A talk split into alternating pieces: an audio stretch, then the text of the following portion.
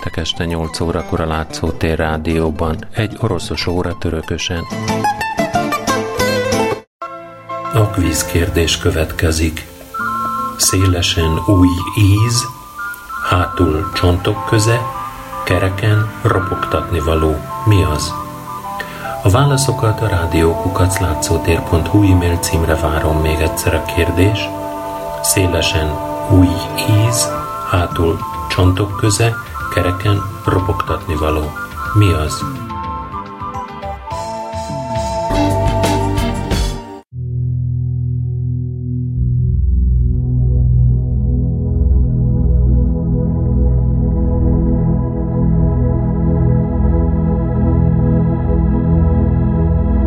Az 1940-es év határvonal az orosz irodalom történetében. Korszakváltás. Ekkorra jóvá tehetetlenné vált az a változás, ami a 20-as évekhez képest a 30-as években ment végbe. 1917 után még legalább egy évtizedig az irodalom és a művészet szerves folytatása volt a nagy orosz ezüstkornak. Ekkor lépett fel az avantgárd, amely az egész 20. század világirodalmára hatással volt. A 30-as években egyre erőszakosabb lett a politikai irányvonal, ez elsöpörte az embereket, az alkotókat, a művészeteket, aztán a háború évei általánossá tették a kulturális amnéziát. 1940 körül lezárul Babel, Bulgakov, Pilnyak, Andrei Bérli és még nagyon sok másik alkotó pályája. 1940-ben nyelvet váltott Nabokov, innentől kezdve orosz helyett angolul írt. Az 1940-es év gyakorlatilag szakadást jelentett az irodalmi hagyományban, és a háború utáni irodalom valami gyökeresen mást jelentett. A Szovjetunió összeomlásával véget ért, és egy évszámmal lezárult az, amit szovjet irodalomnak lehet nevezni. A Glasnost idején elsősorban a 20-as, 30-as évek frissen előkerült régebbi művek feldolgozása kezdődött újra nagy elánnal. A 41 utáni időszak csak mostanában kezd az irodalom történetben egyenrangú, sőt felkapott kutatási témává lenni. Hiszen eddig jószerével azt se lehetett tudni, mit írt egy-egy alkotó, mert az életművek jó része fiókban maradt. Magyarországon hadilában állunk a szovjet jelzővel, ami viharos gyorsasággal tűnt el mindenhonnan. Ehhez képest a szovjet művek magyarországi fogadtatása puszta statisztikai tények mellett is érdekes.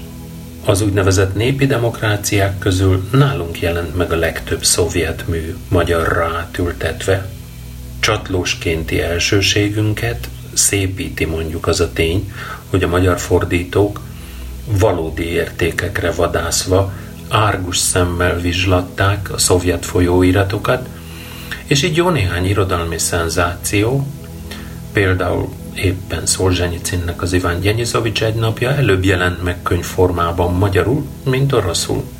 A szovjet irodalom fordításában Magyarország elől járt, de a kutatás gyakran húzódozott a szovjet irodalom tárgyalásától. Ez a passzív ellenállás politikai okokkal magyarázható óckodás. A szovjet irodalom magát sok nemzetiségű irodalomnak deklarálta, még ha ez másképp is történt, mint a hivatalos ideológia ezt megfogalmazta. Valójában ez birodalmi irodalom volt. Ebben az irodalomban is csak a birodalmi nyelven és a birodalmi központon keresztül lehetett igazán érvényesülni. Voltak nemzetiségi írók, akik közül mi csak néhányat ismerünk, a legkiemelkedőbbeket, mint Csingiz Ajtmatovot, Vasil Bikovot vagy Fazil Iskandert. Ők saját maguk fordították műveiket oroszra, vagy eleve oroszul írtak, és az életművük az orosz irodalom részének is tekinthető. Érdekesen négy csoportra oszthatók maguk az irodalmi alkotások, gyakran még egy-egy szerző esetében is. Beszélhetünk a hivatalosan publikált, az illegális, a szamizdatban megjelent, és a külföldre eljuttatott úgynevezett tamizdatban megjelent művekről, és az érvényes egyben az emigrációban alkotó írók műveire is. Szolzsenyicin művei például minden négy változatot magukba foglalják. Jelentek meg művei folyóiratokban, majd szamizdatba kényszerültek, ez ugye jellemzően a Brezsnyev korszakban volt. Később a műveit külföldre juttatták, Tamizdátba, emiatt ugye a konfliktusa kiéleződött a hatalommal, és az üldöztetése, börtönévei, lágerévei, perei, írószövetségből való kizárása után emigrálni kényszerült. Egyúttal meg is fosztották az állampolgárságától. A Szovjetunióban legalább 20 évig várták a háborút, két évtized telt el a lakosság ideológiai felkészítésével. Ezt a célt szolgálta az agitáció, a propaganda minden eszköze, beleértve az irodalmat is. Nem csak a hatalom jóváhagyásával megjelenő késztermékeket itatja át a háborús retorika, a férfias harcra buzdítás és a hősi haláltól nem visszarettenő eskü pátosza, hanem a fiatal költők jegyzetfüzetekben maradt műveit is, amik csak évek múltán jelentek meg, amikor már az íróik régen elhangvattak a névtelen katonasírokban. Bámulatos az a tetrekész gyorsaság, amivel az irodalom alig pár órával a háború kitörése, a Szovjetunió lerohanása után csata sorba állt, és ennek az oka az, hogy itt nem pusztán a felülről érkezett parancs végrehajtásáról volt szó. A Szent Háború című vers, amelyiknek a második sora tartalmazza az élet vagy halál kitételt, két fővárosi újságban is megjelent a háború harmadik napján, és hamarosan egy nagyon népszerű és közkedvelt dal is lett belőle. Bárki is írta ezt a verset, egy biztos, Őszinte érzéseit adekvát formában fejezte ki. Ez a legjellegzetesebb vonás, ami a háborús irodalmat a háború előtti és utáni irodalomtól megkülönbözteti, amikor is a félelem szülte hazugság és képmutatás, a nyomtatásban megjelent művek legjobbjait is megmérgezte. Az őszinteség önmagában viszont nem elég ahhoz, hogy irodalom szülessen. Ezzel lehet magyarázni azt, hogy mindaz a vers, próza, dráma és publicisztika, amit akkor izgatottan, dühös könnyek között elkeseredve és meghatottan olvastak, már a felismerhetetlenségig megfakult. Mondhatni meghalt. És ez alól alig akad kivétel. Talán a veteránok nosztalgiája még képes megkönnyezni a műveket, de a fiatalabb nemzedékek már közömbösen mennek el mellettük. A háborús irodalom vezető műfaja az újságban, ritkábban folyóiratban megjelenő publicisztika. Legnépszerűbb publicista Ilja Érenburg volt. Mindenki másnál ismertebb és termékenyebb. Cikkeit a lövész árkokban és a hadvezetésben, a szovjet totalitárius társadalom csúcsán és legalján is várták és olvasták. A propaganda két oldala, a kétféle buzdítás, kitartásra, hősiességre, győzelemre és az ellenség gyűlöletére. Ezek Érenburg cikkeiben művészi fokra emelkedtek.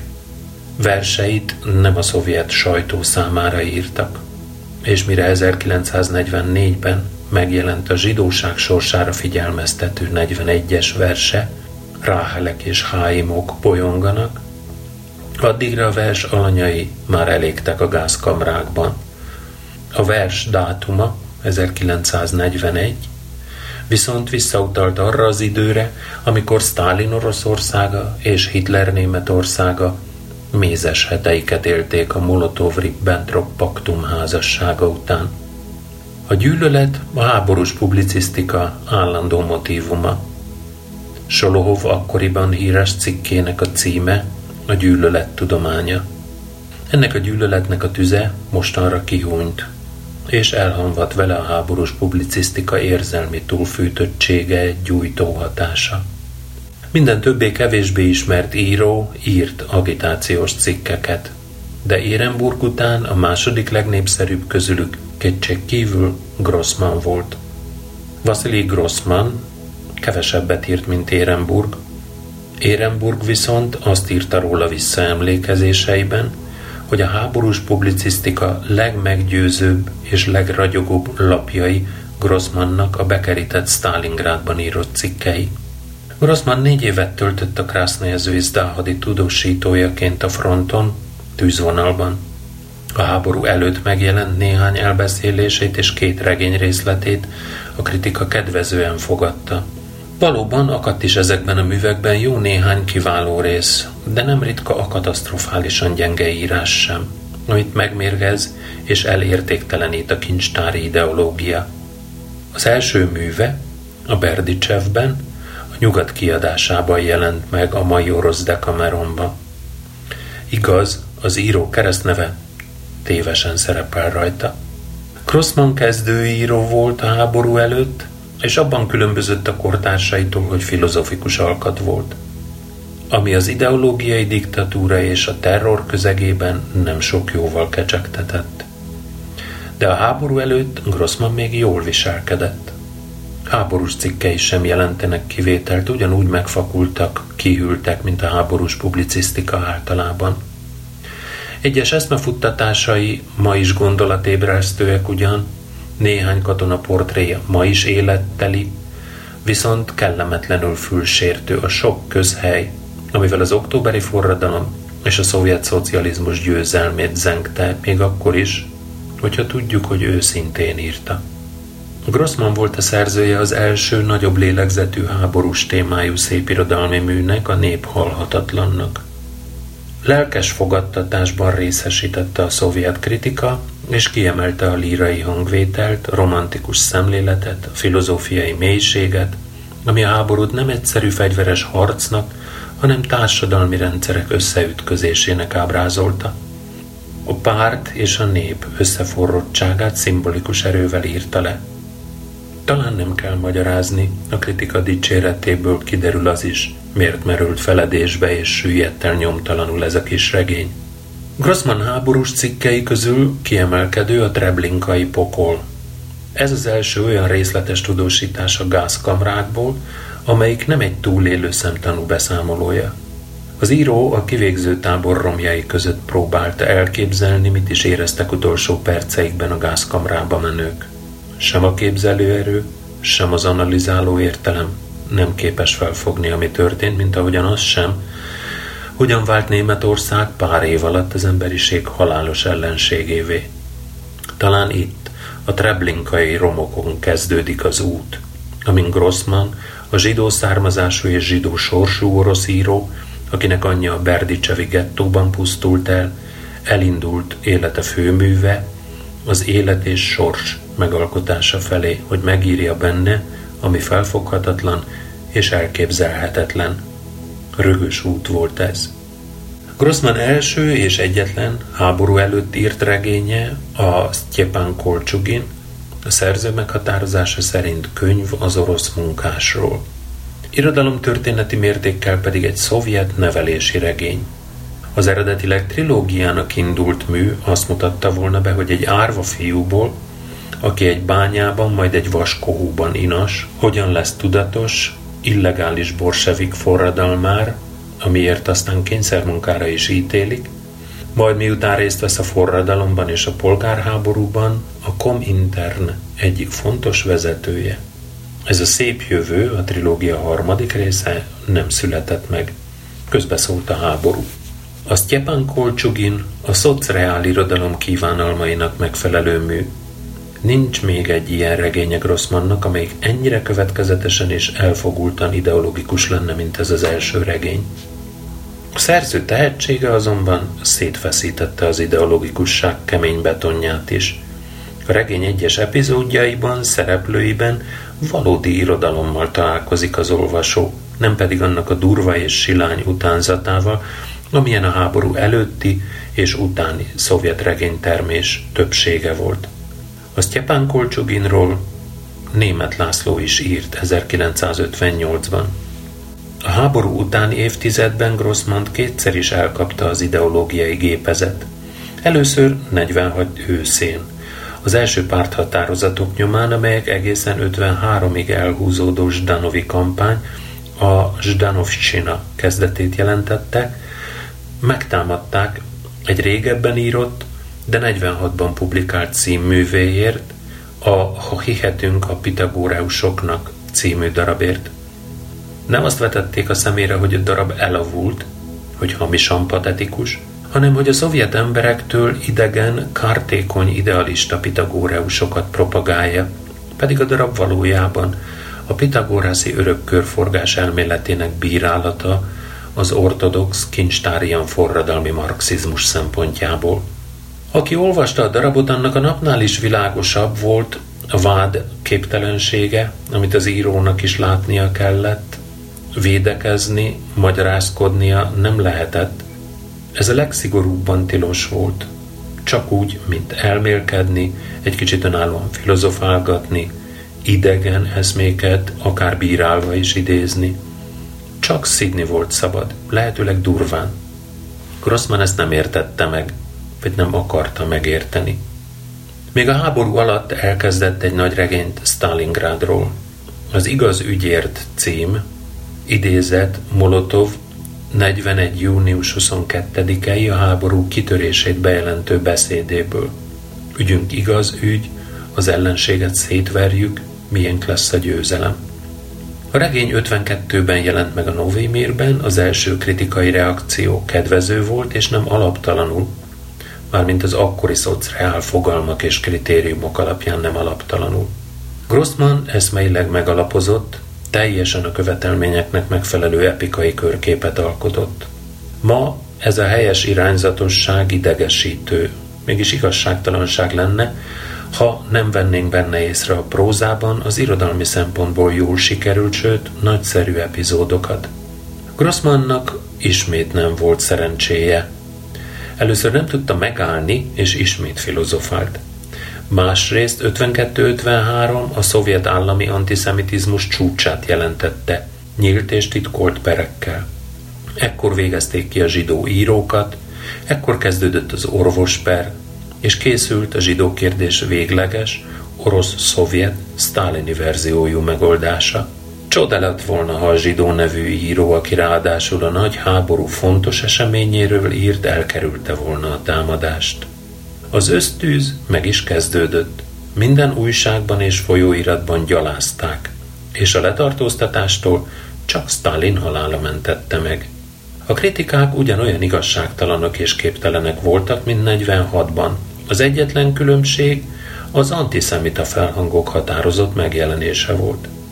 A második kegyetlen leckéből már alig, ha nem tanult Grossman. A tanulságok formálták következő regényét, ami az előzővel párt alkot.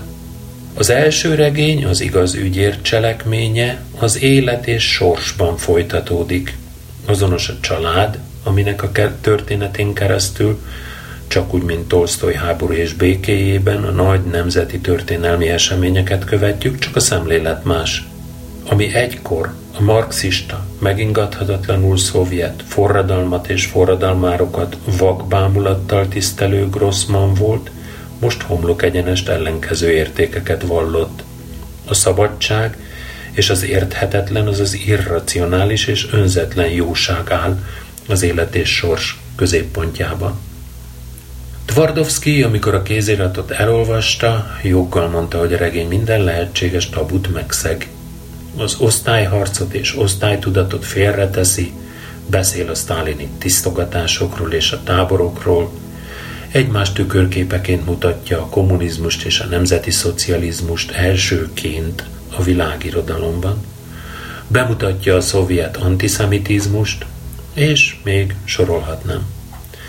Ha az első regény a nácizmus ellen és a forradalom dicséretére íródott, akkor itt a nácizmus és a kommunizmus együtt lepleződik le. Az író legfőképpen az embert siratta, akit az állam értelmetlenül súlyos gépezete agyonnyomott, és az egyetlen vigasz, amit talál, a kicsi, érthetetlen jóság jelenléte a világban. A cselekmény 42-43, Stalingrád, oroszországi és német táborok, evakuáció. Mostovszkoly német táborban hal meg, a régi bolsevikot, Krimovot szovjet börtönben kínozzák. Strumnak majdnem vesztét okozza, hogy zsidó, csak Stalin közvetlen beavatkozása menti meg a letartóztatástól. Strum anyja a Berdicsevi gettóban hal meg. A regény a Stalingrádi győzelemmel végződik. A mondani való megváltozása átalakította a próza szöveget és a jellemeket is. A hamis mondatok eltűntek a regényből, a régi bolsevikokról lehullott az állarc, emberi hangon szólaltak meg. Átütő erejük van a zsidó témájú fejezeteknek is. A gettóból írott levélnek, a halálvonatok és gázkamrák leírásának. Az élet és sors mai olvasóját nem csak a becsületes és józan gondolatok nyerhetik meg, nem csak azt tetszhet neki, hogy eltűntek a szövegből az utópikus fantáziák és hithű szovjet irodalom szemérmetlen hazugságai, hanem élvezheti a regény művészi erejét is. Grossman korán rátalált a stílusára, tulajdonképpen már a kezdet kezdetén. Száraz, komoly elbeszélői stílusát túlfűtött érzelmi kitörések szakítják meg. Csak későn, a két kötete után az örményországi úti jegyzetekben jelenik meg az írásaiban az irónia és az önirónia. Grossman próza stílusát a 19. század formálta, az, amit realista prózának szoktak nevezni. A példaképe Tolstoyon kívül Csehov volt. Őket bálványozta, és egész dics himnusz zeng róluk az élet és sors lapjain. Csehov hatása mégsem érzékelhető a regényen, annál gyakrabban juthat eszünkbe Tolstoy, a szerzői elbeszélő betéteket, az olvasóhoz szóló közvetlen publicisztikus kiszólásokat olvasva. Grossman szoros barátság fűzte Andrei Platonovhoz, az orosz próza megújítójához, akit rendkívül nagyra becsült, mégsem követte írás módjában, sem őt, sem az avantgárd irányzatokat. A hagyományos próza keretein belül maradva jutott el pályája végén olyan kifejezési magaslatokig, amelyeket a legmerészebb kísérletezők is megrígyelhetnek. Az élet és sors megjelenésének története önmagában is kész regény. Grossman elküldte a regényt az Namja főszerkesztőjének, aki annyira elszörnyedt, hogy egyenesen a párt központi bizottságának küldte tovább a kéziratot. Csak nem egy év után jött meg a válasz a folyóirattól. A regény szovjet ellenes, nem közöljük. És szinte aznap megjelentek a KGB nyomozói az író lakásán. Elkobozták a kéziratot annak összes másolatával, barátoknál lévőket is beleértve, felkutatták a más folyóiratoknál levő példányokat is, és az a szóbeszéd járta, hogy a gépírónő lakásáról még az írógép szalagot és az indigót is magukkal vitték. Grossman próbált tiltakozni felső régiókban, de a párt és az ország fő ideológusa megmagyarázta neki, hogy a regénye veszélyesebb, mint a zsivágó doktor és legkorábban 200-300 év múlva jelenhet meg. Veszélyesség tekintetében az ideológusnak igaza volt, jóslata szerencsére mégsem vált valóra. Grossman közeli barátja, Semyon Lipkin költő a legnagyobb titoktartás mellett őrzött a regényből egy másolatot, amit átadott Vladimir Vojnovicsnak. Vojnovics lefotózta a szöveget és nyugatra juttatta, ahol a 70-es évek második felében részletek jelentek meg a regényből az emigrációs lapokban. A több mint ezer gépírásos oldal kiadásának anyagi kockázatát egyetlen emigráns kiadó sem merte vállalni. A híres francia-svájci L'Age kiadó első orosz nyelvű kiadásához két hiányos, átcsempészett kéziratból állt össze a szöveg. Az 1983-as francia nyelvű megjelenés sikere üzleti és irodalmi értelemben is káprázatos volt. Az igazi diadalt azonban a regény 88-as hazatérése jelentette. Az élet és sors elkobzását Grossman három és fél évvel élte túl. Ez az új Grossman befejezte a Pantarei című kis regényt, amit Tamizdatban, Frankfurtban 70-ben jelent meg, és az említett útirajzon kívül még írt pár elbeszélést, amelyik közül az Út című érdemel megemlítést, ez Tolstoy Holstomerjéhez hasonlítható, példázatszerű novella. A Panterei lassú folyású, publicisztikai betétekkel tarkított próza. A 30 év börtön és láger után hazatérő túlélő elbeszélése lényegében az élet és sors kommentárjának is felfogható. A regény elmélyült és sarkított folytatásának. A szerző nem is álmodhatott róla, hogy nyomtatásban viszont lássa. Az úti jegyzetek viszont átmehettek volna a cenzúra szűrőjén, mégiscsak 1965-ben jelentek meg az író halála után egy kis példányszámú, alig ismert folyóiratban, ráadásul meg is csonkítva. Az eredeti címe egy idős ember feljegyzései volt. Ezt változtatták meg, jó napot, ra. Ez az utolsó mű Grossman végrendelete. A lázadás érzelmi feszültségével és átütő erejével beszél mindenről, ami életében és könyveiben a legfontosabb volt. Konstantin Simonov a háborús évek alatt vált prózaíróvá. 34-ben debütált, kétszer is kitüntették, de kitüntetéseit és népszerűségét, tehát az ideológiai vezetés és az olvasók tetszését akkor még verseinek és színműveinek köszönhette. 39-től lett haditudósító a távol-keleten, 45-ig az is maradt, hősiesen harcolt Berlinig. 43-ban kezdett hozzá az első nagy regényhez, a nappalok és éjszakákhoz. Ezért Stalin díjat kapott, amely kitüntetést 1942 és 50 között hatszor nyert el. A nappalok és éjszakák Stalingrád védelméről szól, szinte dokumentumregény. Tér időkerete szigorúan lehatárolt. A parancsnokoktól és a hatalmi központtól messze lévő katonákat választotta hőseinek. Az 52-es fegyvertársak a japán elleni mongóliai hadműveletekről szólt.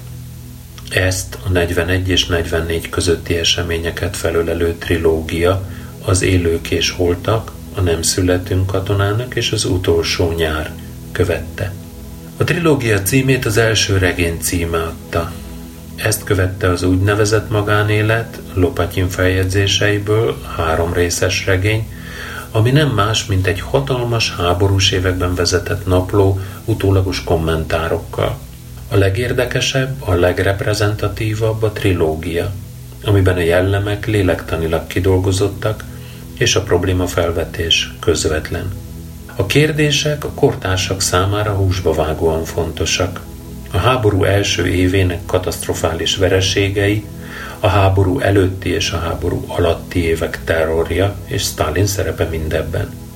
Simonov először vetette föl ezeket a kérdéseket a cenzúra által engedélyezett irodalomban, ezért is volt lankadatlan az olvasók érdeklődése iránt, de a válaszadással adós maradt. A párt kanyargós irányvonalához mindig hű maradt, vagy a korabeli szovjet vicc fogalmazott, együtt ingadozott a párt irányvonalával.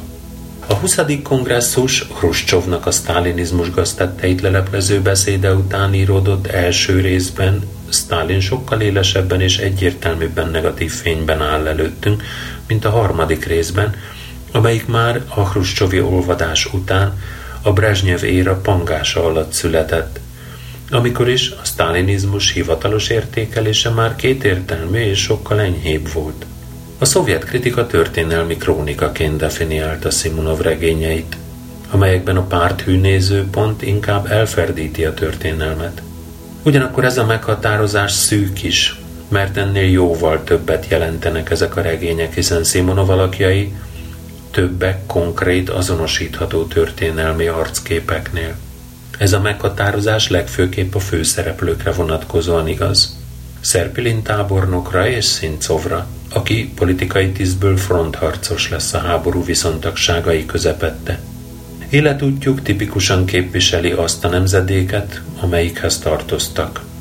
Szerpilin áldozatául esett a vörös hadsereg parancsnoki karának, háromnegyedét lefejező terrorhullámnak, Szincov pedig annak a patológikus gyanakvásnak, amely a német fogságból visszatérteket fogadta. Mégis mindketten összvér makacs odaadással hittek az embertelen hatalomban és magában Stálinban a hatalom megtestesítőjében. Simonov ezmei mondandóját azt teszi hazuggá, és krónikája attól történelmietlen, hogy Grossmannal szemben nem volt képes, vagy nem volt elég bátor megmutatni a hatalommal szemben állókat a közömbösöket, a félelemből engedelmeskedőket vagy gyenge akaratúakat. Ez volt viszont az ára annak, hogy a hatalom kedvence maradhatott. Élete végén már a kórházban diktálta utolsó könyvét, amelynek azt a címet adta Nemzedékem szemével. Elmélkedések J.V. Stalinról. Az író halála után tíz évvel megjelent mű az orosz irodalom igen értékes dokumentuma. Ebben egy orosz író próbálja megmagyarázni és igazolni vad konformizmusát, a legocsmányabb ideológiai kampányokban való részvételét. Simonov a Szovjet Író Szövetség vezetőségének második embere volt a háború után, ha 46-tól 54-ig. Ebben a minőségében részt vett a kozmopolitizmus elleni, azaz antiszemita kampányban, a hidegháborús uszításban, a nyugat elleni gyűlöletkeltésben, amit békeharc fedő néven műveltek a Szovjetunióban, az Ossenko elleni hadjáratban 46-ban és 56-ban is. Ebben csak annyi volt Zossenko bűne, hogy angol egyetemistákkal találkozott, de egészen két évvel későbbi haláláig üldözték miatta. Simonov mértékkel őszinte. Mégis eleget mond el magáról ahhoz, hogy kitűnjön, a hiúság vezérelte irodalmi pályáját és közéleti hétköznapi lépéseit. Ellentmondásos szerepét Szolzsenyicin is megörökítette Galahov alakjában a pokol tornácában, akiben az író alig, hanem magára ismert, mert ellenezte a regény megjelenését. Simonov tehetségének egyik erőssége lírai érzéke. A Vár Reams, én megjövök című vers a Pravdában való megjelenése után milliók imájává vált a fronton és a hátországban. A Smolensk alatti visszavonulás végső elkeseredését, az utolsó reménysugárhoz való irracionális ragaszkodást öntötte dalba az Emlékszel Aljósa kezdetű vers. A háború elmúltával azonban a lírai alkat háttérbe szorult, elnyomta a politikai propaganda. Amint egy kortársa megjegyezte, Simonov minden árat kész volt megfizetni, hogy az irodalmi Olimposzon maradhasson. Az elpolitizálódott lírájából és színműírásából talán a prózához fordulás jelentette az egyetlen kiutat, hiszen Simonov nem volt olyan vakon és cinikusan Stalin hívő, mint az irodalmi élet vezetésében mellette lévő pályatársai, és talán a kompromisszumok mellett a háborús próza tűnt a legbiztosabb menedéknek a nyugtalan lelkiismerete számára. Simonov prózája dokumentarista jellegű, és bár érdekes pszichológiai helyzetek és közvetlen szerzői kommentárok is tarkítják, a dokumentumszerűség részletező földhöz ragadtsága kisé bágyattá teszi a műveit. A közvetlen narráció lelassítja a cselekményt. Ahogy Érenburg a háborús publicisztikában, Simonov a háborús lírában volt jelentős. Nehéz megmondani, milyen sorsra ítéli majd a prózáját a jövő. A háború alatt a háborúról írott prózairodalom legismertebb művei közé tartozik még Alexander Beck a Volokalamszki Sogárú című regénye, ami Moszkva védelmét mutatta be 41 telén. Venyamin Kaverin a háború alatt fejezte be 38-ban elkezdett népszerű regényét a két kapitányt. Lev Kassil Édesfiaim című műve bizonyítja, hogy a gyerekeknek szóló és ifjúsági irodalom a 20-as és 30-as évekhez hasonlóan magas színvonalú, jóval meghaladta a felnőtt irodalom átlag színvonalát. A háború utolsó hónapjaiban közölte az námja a szovjet irodalom főparancsnokának, Alexander Fagyejevnek a regényét, az ifjú gárdát. A Donetsz medence megszállásának idején játszódó történet a komszomolisták szervezte ellenállás hősi eposza, és bár Fagyejev az irodalomirányítás hierarchiájának csúcsán helyezkedett el, két évvel később éles bírálatot kapott, kiderült, hogy művében nem tükrözte kellő mértékben a pártirányító szerepét az ellenállás megszervezésében. Fagyejev alázatosan megemésztette az elvtársi kritikát, és 51-ben kiadta a regény második változatát, amelyben az ifjú illegális harcosok szentül követik idősebb elvtársai útmutatását. Mind a két változat egyformán hamis és dagályos, egyformán halott mára. De még ezt is alulmúlja irodalmiatlanságában a befejezetlen termelési regénye a Vaskohászat. Stalin halálát és leleplezését már nem tudta megemészteni, és Hruscsovék beszéde a 20. kongresszus után két hónappal főbelőtte magát. A háború időszakának költészetéből mára szinte semmi sem maradt. Volt benne valami, ami új volt a 30-as évekhez képest, a remény, hogy a győzelem után minden jobbra fordul. Ez a remény nem csak az irodalmat, az értelmiséget éltette, hanem minden társadalmi réteget, és ezt az érzést nem a legnagyobbak, hanem ahogy történni szokott, a másodvonal költői fogalmazták meg. A népszerű háborús versek többsége dalformában terjedt. Például Alexei Szurkov költeménye is, aki élvezte a hatalom bizalmát, és követelményeinek maradéktalanul meg is felelt. A háború hosszú évei egész költő nemzedékeket neveltek fel. Köztük csak Semyon Gudzenko volt tehetséges, akitől ezek a profétai sorok származnak. Nem az visz minket a sírba, hogy régen születtünk, hanem a régi sebek. Olga Bergolc, akinek férjét, Boris Kornyilov költőt letartóztatták és kivégezték, és aki maga is börtönben töltött hosszabb időt, a februári napló soraiban a Leningrádi blokád szörnyű napjai alatt öntötte szavakba ezt a különös egzisztenciális élményt. Mocsokban, sötétben, éhezve sírva, ahol a halál járt sarkunkban, mint árnyék, olyan boldogok tudtunk lenni néha, olyan viharos szabadságot lélegeztünk be, hogy unokáink is megirigyelhették volna. Bergolc második férje a blokád idején halt éhen. Bergolc igen fiatalon és lelkesen a proletár költők csoportjában kezdte a pályáját. Mind a 20-as évek sokszínű pesgésében, mind a 30-as évek termelési irodalmában otthon érezte magát, költészetével és publicisztikájával is. Paradox módon a letartóztatások idején kezdte megtalálni egyéni hangját. 39-ben kizárták a párttag jelöltek sorából, aztán letartóztatták. A börtönben elvetélt.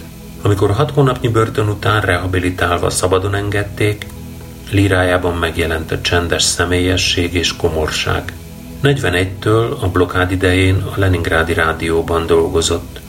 Az ő hangja képviselte a művészetet a körülzárt városban. A rádióban előadott művei ekkor a fennhangon előadott műfajok egész skáláját mutatták. Eleinte a pátosz és a mozgósítás intonációja, a helyzet súlyosbodásával, a nyugalmat sugárzó személyesség, a beszélgetés retorikai alaphangja jelent meg. A létezés eltűnt, a lét foglalta el a helyét, írta ekkor.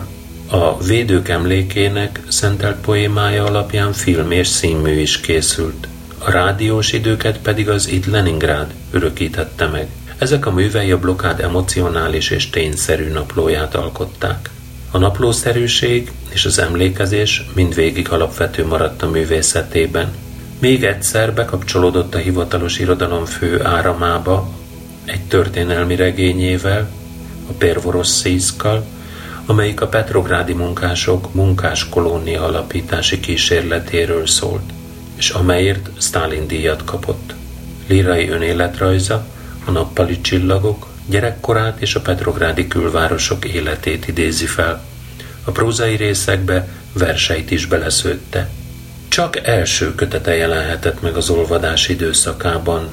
További részletei külföldön láttak napvilágot. Ismételten tamizdat. A Batyú című verses kötet szintén vallomásos napló, amelyben már az elégikus tonalitás is megjelenik. Bergolc halála után naplójegyzeteit elkobozták a családtól, 1990-ben posztumusz közzétett részleteiben Bergolc nemzedéke tragédiájáról beszélt, amelyet az ő élete látványosan példázott. Jevgenyi Vinokurov a legfiatalabb háborús nemzedék tagja volt, az iskolából került a frontra. Költővé első publikációjának dátumából 48-ból ítélve csak később érett, mint maga is írta a Nem rögtön írtam a dalokat kezdetű versében. A versek a kötelességről filozófikus hangja csöndes, de súlyos kérdéseket vetett fel a halálról, a háború felfoghatatlan szörnyűségeit különálló képekben, szabályos dalformában sorolta, krónikussá szemlélővé tette a lírai ént. Olyannak láttam a világot, amilyen írta azonos című versének kezdő sorában, és ez a halk líra elkerülte az ebben az időszakban veszélyesen a csarkodó kritika támadásait. A kékség a háborúban elpazarolt ifjúságot fájlaló dalokat és tájleíró verseket gyűjtötte egybe. Vers és kötet címei gyakran egyetlen szóban jelölnek egy-egy elvont fogalmat, amelyet a műben egy hétköznapi jelenséggel ütköztet, és így teszi konkréttá. Gondolati lírájában a hétköznapi tárgyak sem az élet részeként, hanem elvonatkoztatott képiségben jelennek meg. Így válik egyenrangúvá a Proféta című versben a vándorbot, a tarisznya és a palást, a tablettával, a borst levessel és a cipóval. A 60-as években vált ismert lírikussá, amikorra kiforrott, sajátos, rájellemző hangja. Az egyszerű, mindennapi témák mögött rejlő nagy életkérdések dalformába foglalása. Néha ironikus a forma is. A Magasztos című poéma a mozgásról, a padlókefélő munkáját a lábmozgás rövid ritmusára vágott ismétlésekkel megtűzdelt vers soraiba írja bele. Felvillantja a ritmikusság mögött az időmérés, a sport, a bikaviadal hasonlatait. A csattanó elmélyíti a gondolatot. A mozgás maga irányítja az embert, nem pedig fordítva. Zábolocki filozofikus költészetének elmélyülő hatását, a természet egyre fontosabbá, univerzálissá tágított felfogását érhetjük nyomon a verseiben a 70-es, 80-as években. A természet könyve Vinokurov számára azonos a lét könyvével, ami oroszul elsősorban az ótestamentumi teremtés könyvét jelenti, Kniga Bytia. Ennek olvasása maga a sötét szobában olvasott Biblia vagy könyv, amelyben minden érthetetlen volt a távoli, idilli gyerekkorban ellentétes párhuzamba kerülnek a rosföldek és a kék ég valódi létélményével. Vinokurov hajlamos szentencia-szerű végkövetkeztetéseket alkalmazni lezárásként, sőt, egész verset építeni erre. Próbálkozott szabad versekkel is. Igen termékeny alkotó, erre mintegy 60 igaz vékonyka kötete látott napvilágot. Köztük van több tanulmánykötet is. Életművében világosan kirajzolódnak bizonyos tematikai csoportok. Háború, béke, társadalom, történelem, ember, hétköznapok. Költőportréi és az orosz költészet múltjára visszatekintő írásai a 18. század végének óda költészetét a 20. századra tett hatás fényében elemzik. 87-ben 18 kötete legjavát, ami a legfontosabb című gyűjteményes válogatásában adta közre. A háború idején a költészeten belül is a poéma volt a leginkább támogatott és jóváhagyott műfaj, amit az is mutat, hogy poémákért járt leggyakrabban Stalin díj. A Stalin díjat 1939-ben alapították Stalin 60. születésnapja alkalmából, és először 1941-ben ítélték oda, utoljára pedig 52-ben. A díjazott vagy nem díjazható személyek és művek kiválasztásában a döntő szót maga Stalin mondta ki. Később a díjat az állami díj váltotta fel, és a Stalin díjasokat is visszamenőleg állami díjasokká minősítették át. A jellegzetes szovjet poémák jól mutatják, milyen üres, elavult formákat és eszközöket használnak íróik, amelyek közül a legfőbb a klasszicizmus üres pátosza. Tvardovszki azonban akit külön hely illet meg a háborús költészeten belül, a poéma műfajában is tudott maradandót alkotni. Tvardovszki ellentmondásos költőnek látszik. Hagyományos formák és egyéni hang, költőiség és prózaiság, epika és líra, egyszerűség és bonyolultság, népmesei általánosítás és dokumentális konkrétság alkotnak sajátos szintézist költészetében, és teszik azt senki máséval össze nem téveszthetővé magát a költő személyiségét is, az egész életpályát meghatározó kettős kötődés jellemzi. Egyszerű falusi családból származó első nemzedékbeli értelmiségi, akinek öntudatra ébredése, szellemi és egzisztenciális felemelkedése a szovjet társadalomban megy végbe, és aki korai ifjúságától őszintén és mélyen hitt az emberarcú kommunizmus eszményében – annak a társadalmi igazságossággal, demokráciával, az egyén méltóságának megőrzésével való összeegyeztethetőségében. Másik kötődése épp oly mély és maradandó.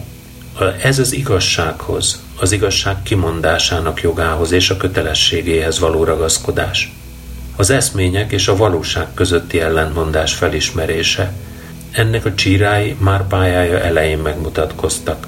Az évek során fokozatosan erősödtek, noha érdeklődését egy ideig késleltette az ország élet-halál harca a második világháborúban. A 20. pártkongresszust követően az olvadás rövid időszakában, majd Hruscsov bukása után a pangás éveiben az eszmények és a valóság konfliktusa műveiben és irodalomszervező munkásságában egyre inkább felszínre tört. Ennek a folyamatnak az eredménye megint csak kettős. Egyfelől kiteljesedik a költő műve, aki párját ritkító nyelvi művészetével és az olvasók milliói, és nem csupán a vágyfülű C-beliek számára jeleníti meg a szovjet társadalom nagy történelmi sorsfordulóit. Az illúzióvá vált eszmények szertefoszlása, az álnok és kérlelhetetlen visszahúzó erők elleni harc kikezdték testi-lelki egészségét és siettették korai halálát. A hivatalos irodalompolitika nem volt könnyű helyzetben Twardowski-jal. A Vasili Tyorkin hallatlan népszerűségű költőjét nem lehetett makacskodásáért és egyéb bűneiért a száműzöttek vagy az elhallgatottak sorsára juttatni. Így hát elhalmozták a hivatalos elismerés minden jeleivel, három Stalin díj, egy Lenin díj, egy állami díj, műveinek óriási példányszáma, és még a költő életében megjelent két gyűjteményes kiadása, róla szóló monográfiák, diszertációk, tankönyvfejezetek, Képviselő volt a legfelső tanácsban és az Írószövetség elnökségi tagja, azonban gondoskodtak róla, hogy jelentős műveinek kritikai fogadtatásában mindig vegyüljenek könnyen veszélyessé válható hideg fuvallatok is. Mint a Novi Mir főszerkesztőjét pedig, amikor túlságosan messzire merészkedett, leváltották, illetve lemondásra kényszerítették. Tvardovski egy Smolensk melletti kis faluban, Zagorjeban született. Apja helybeli kovácsmester, olvasott embernek számított, a hosszú téli estéken Puskin, Gogol, Nyekraszov és mások műveiből olvasott fel gyerekeinek. A Kamasz Alexander tudósításokat küldött a szmolenszki újságoknak, 15 éves volt, amikor az első versét kinyomtatták. Hamarosan felfigyelt rá, akkor már ismert költő Isakovsky. Tvardovszki miközben alkalmi munkákból tartotta el magát, beiratkozott a Smolenszki tanárképző főiskolára, ahonnan kizárták a proletárírok helyi szervezetéből. Moszkvában fejezte be a tanulmányait. Ekkor már szerte az országban ismerték első jelentős poémáját, a Nekeresd országot. 39 őszén bevonult katonai szolgálatra, részt vett a finnországi nem nagy hírű hadjáratban, és kisebb megszakítással a honvédő háború végéig a hadseregben működött haditudósítóként. 50-ben a Novi Mir irodalmi folyóirat főszerkesztője lett. 54-ben leváltották, majd 58-ban ismét kinevezték. 1970-ben legjobb munkatársainak leváltásával lemondásra késztették. Első jelentős műve, a Nekeresd ország, a 30-as évek elejének nagy fordulatáról, a mezőgazdaság kollektivizálásáról szólt. Tvardowski apját, akihez ellentmondásos viszony fűzte az írót, a kuláktalanítás során száműzték. A poéma az átalakulásnak társadalomlélektani oldalát akarta ábrázolni. A poéma hőse, Nikita Morgunok elhagyja otthonát, hogy megkeresse a kis paraszti gazda ábrándok mesebeli országát, hol körül-körül övé lehet a föld, ha beletúr, amit az ember ott bevet, azon csak ő az úr. Vándorlásának minden epizódja egy-egy hiteles mozzanat annak a fokozatosan megtorpanásokkal lassított csalódásoktól gyötrelmes átalakulásnak, amely morgunok tudatában végbe megy. A poéma hőse végül is a kolhozok létrehozásának elkerülhetetlenségét ismeri fel, és ezt a felismerést inkább a belenyugvás, mint sem a lelkesedés érzése kíséri. Az utolsó előtti fejezet fergeteges lakodalmi jelenete, ahogy azt később a költő maga is elismerte, lehetőséget adott a kollektivizálás apoteózisaként való értelmezésre. A poéma kapcsán gyakran említik Nyekraszov Kiel boldogan Oroszországban című művének a hatását. Valóban mindkét poéma népi jellegű. Mindkettő a boldogság keresés népmesei motivumára épül. Mindkettőben keveredik a valóság ábrázolása fantasztikus elemekkel, mindkettő bővelkedik népköltési betétekben, ritmusos, refrénes formákban. Tvardovszki azonban nem Nyekraszov epigon. Továbbfejlesztette az irodalmi népiség gondolati tartalmát, és új valóság anyag megjelenítésére alkalmazta annak nyelvi és poétikai eszközeit. Gorki nem ismerte fel Tvardovszki már-már Puskini képességét a népköltészet stilizálására, és megrótta őt, amiért csasztuskákat emelt be a Nekeresdország szövegébe. Tvardovszki másik nagy műve, a Vasilij Tyorkin nevezetes hagyományt követ. Hősének irodalmi családfája végső soron a népkönyvek, kalendáriumok, vásári ponyva füzetek, kiszolgált katonájáig vezethető vissza. Tyorkin azonban nem népmesei hős, aki orosz fakanállal terít le nyolc németet, hanem alakjának kétségtelenül nagyfokú általánosítottsága mellett történelmileg hiteles szituációkban realista hősként cselekszik. A poémát átszövi az egészséges katonahumor, a frontkatona féleleműző lélek, sőt olykor életmentő fegyvere. Puskin anyaginje Nyekraszov Kiel boldogan Oroszországban című műve óta nem volt orosz költői alkotás, amelyik akkora olvasói visszhangot váltott volna ki, mint a Vasilij Tyorkin. Kötetet lehet megtölteni, csupán a mű versben, többnyire az eredeti versmértékben megírt folytatásaival és az olvasói reflexiókkal. A költő joggal állapíthatta meg hőséről, ahonnan jött, tudni a népből, oda is tért vissza.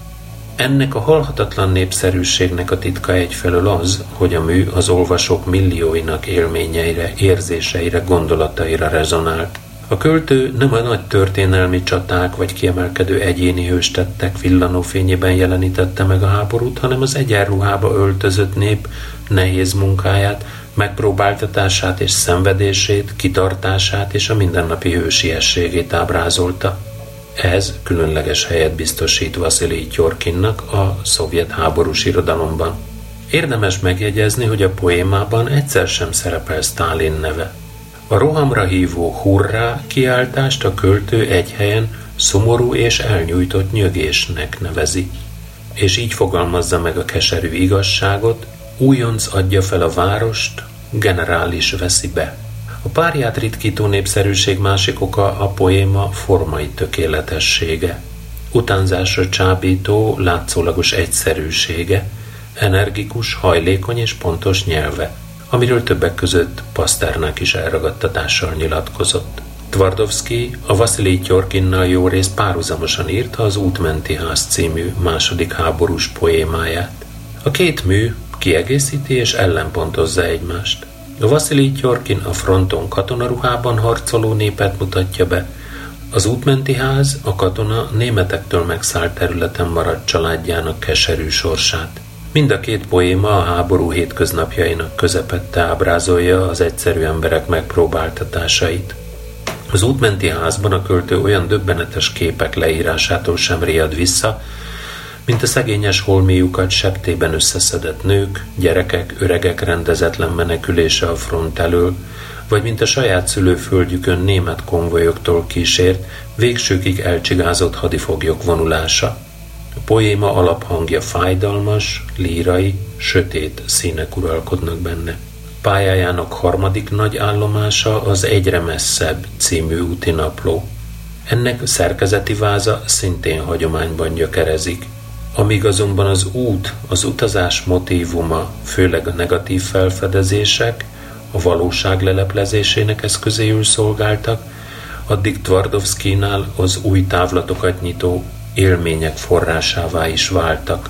A látszólag lazán egymáshoz kapcsolódó fejezeteknek a hatalmas országot átszelő Moszkva-Vladivostok vasútvonalon megtett utazás adta a szerkezeti vázat. A Tyorkina más világon című poémájában Tvardovszki mint szatíraíró mutatkozott be. Szatirikus vénája már korábbi műveiben is tapintható volt. A más világ, ahová a fronton súlyosan megsebesült Tjorkin lázálmában került, nem más, mint a szovjet e-világ, a maga mindent behálózó logikátlan és lomha bürokráciájával. Kérges szívű és bigfanyelvű cenzoraival, akik hátulról visszafelé is elolvassák az ellenőrizendő szövegeket, és természetesen a különleges ügyosztályjal, amely mindent lát és mindent hall. Egészen másként ír a költő a Magadamba, Kolimára, Vorkutába tartó foglyok láthatatlan menetoszlopairól, mint pályája elején a Nekeresdországban. A poéma első változatának megjelentetését az irodalom legfőbb párt irányítói nem hagyták jóvá, alig, hanem ez is közrejátszott abban, hogy a költőt 54-ben leváltották a Novi Mir főszerkesztői tisztéből. Utolsó poémája az emlékezet jogán hazájában csupán 87-ben jelenhetett meg nyomtatásban. A költő két sokáig őrzött, fájdalmas tabu témával foglalkozott. Az egyik személyes természetű, apjának kulákká nyilvánítása és néhány évig tartó száműzetése a 30-as évek elején. A másik a sztálini önkény egyik legmegdöbbentőbb megnyilvánulása, a német hadifogságból szabadult vagy megszökött szovjet katonáknak hazai lágerekbe történő hurcolása. Tvardovszki lírája szorosan kapcsolódik a poémáihoz. A 30-as, 40-es évek rövidebb verseiben gyakran találkozhatunk egy-egy a poémákból ismert motivummal, gondolattal, kifejezéssel. A falusi krónika ciklus központi témája a falu átalakulása. A benne parasztköltőként jelentkező Tvardovszki Jeszenyinnel és követőivel ellentétben nem került a patriarkális falu romantika vonzásába. Az orosz falu szeretete nála kezdettől fogva az emberhez méltó élet megteremtésének, az anyagi és kulturális felemelkedésnek remélt távlataival fonódik össze. A harctéri krónika ciklusban, akár csak a háborús poémáiban, valamint a háborús prózájában, amelyik sallangmentes tömörségével és hitelességével, mély empátiájával leginkább Lev Tolstoy szevasztopoli elbeszéléseire emlékeztet, a front és a hátország hétköznapjainak hadi jelentésekben nem szereplő szürke eseményeiben jeleníti meg a háborút. Korszakalkotónak nevezhetjük az irodalmat szervező, felfedező és mentő tevékenységet, amelyet Twardowski a Novi Mir folyóirat főszerkesztőjeként 50 és 54, majd 58 és 70 között folytatott.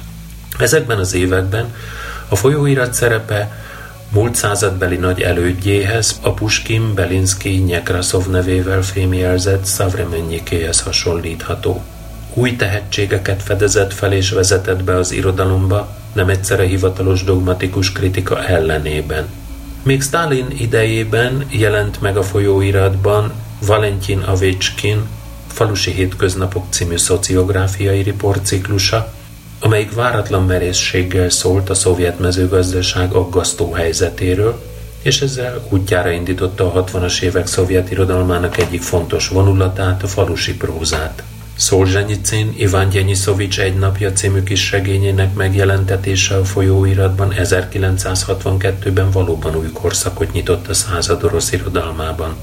Ezt követően addig ismeretlen, főleg fiatal írók jelentkeztek írásaikkal a Nové Mirben. Csingiz Ajtmatov, Igrékova, Suksin, Kendriakov, Zaligin és mások. Ez az új irodalmi hullám az olvasók millióiban ébresztette fel a hitet a haladásban, melyben az irodalom és a közvélemény felelősségteljes, kritikus és önkritikus hangját a politikai hatalom többé nem némíthatja el. Ma már különösnek tűnhet, milyen nagy jelentőséget tulajdonított Stalin a drámai műfajoknak. Mikor a háború első hónapjainak katasztrofális verességei után tisztázni akarta magát, megrendelte Alexander Kornyeicsuk ukrán drámaírótól a Front című darabot, amelyik azt mutatta be, hogyan akadályozzák a régi polgárháborús katonai erők a fiatal tábornokokat a sikeres hadviselésben. Ezt az Otrompa agitációs művet maga a Pravda közölte 42. augusztusában, és az ország minden színháza játszotta. A Pravdában előzőleg már jelent meg dráma, a mindenütt jelenlévő Simonov Orosz emberek című dicsimnusza az orosz hazaszeretetről, az orosz nemzeti jellemről, amelynek már semmi köze a háború előtt hangoztatott proletár internacionalizmushoz. Simonov drámája is kötelező repertoár darab lett Szovjetunió minden színházában. A színművek külön csoportját alkották a múltat átértelmező történelmi darabok. A nemzeti múlt nagyjai közé került első Péter, és elsősorban retteget Iván cár, akit hagyományosan már Karamzin óta gonosztevőként tartott számon a nemzet emlékezete, de most a haladás képviselője lett, szinte Stalin párhuzama azokban a művekben, amelyeket Alexei Tolstoy, Ilya Szelvinski és mások írtak színpadra. Köszönöm szépen, hogy velem tartottatok a 40-es évek orosz irodalmának az áttekintésében. Péntek este 9 óra lévén, szokásomnak megfelelően, a hétvégét ünnepélyesen elrendelem.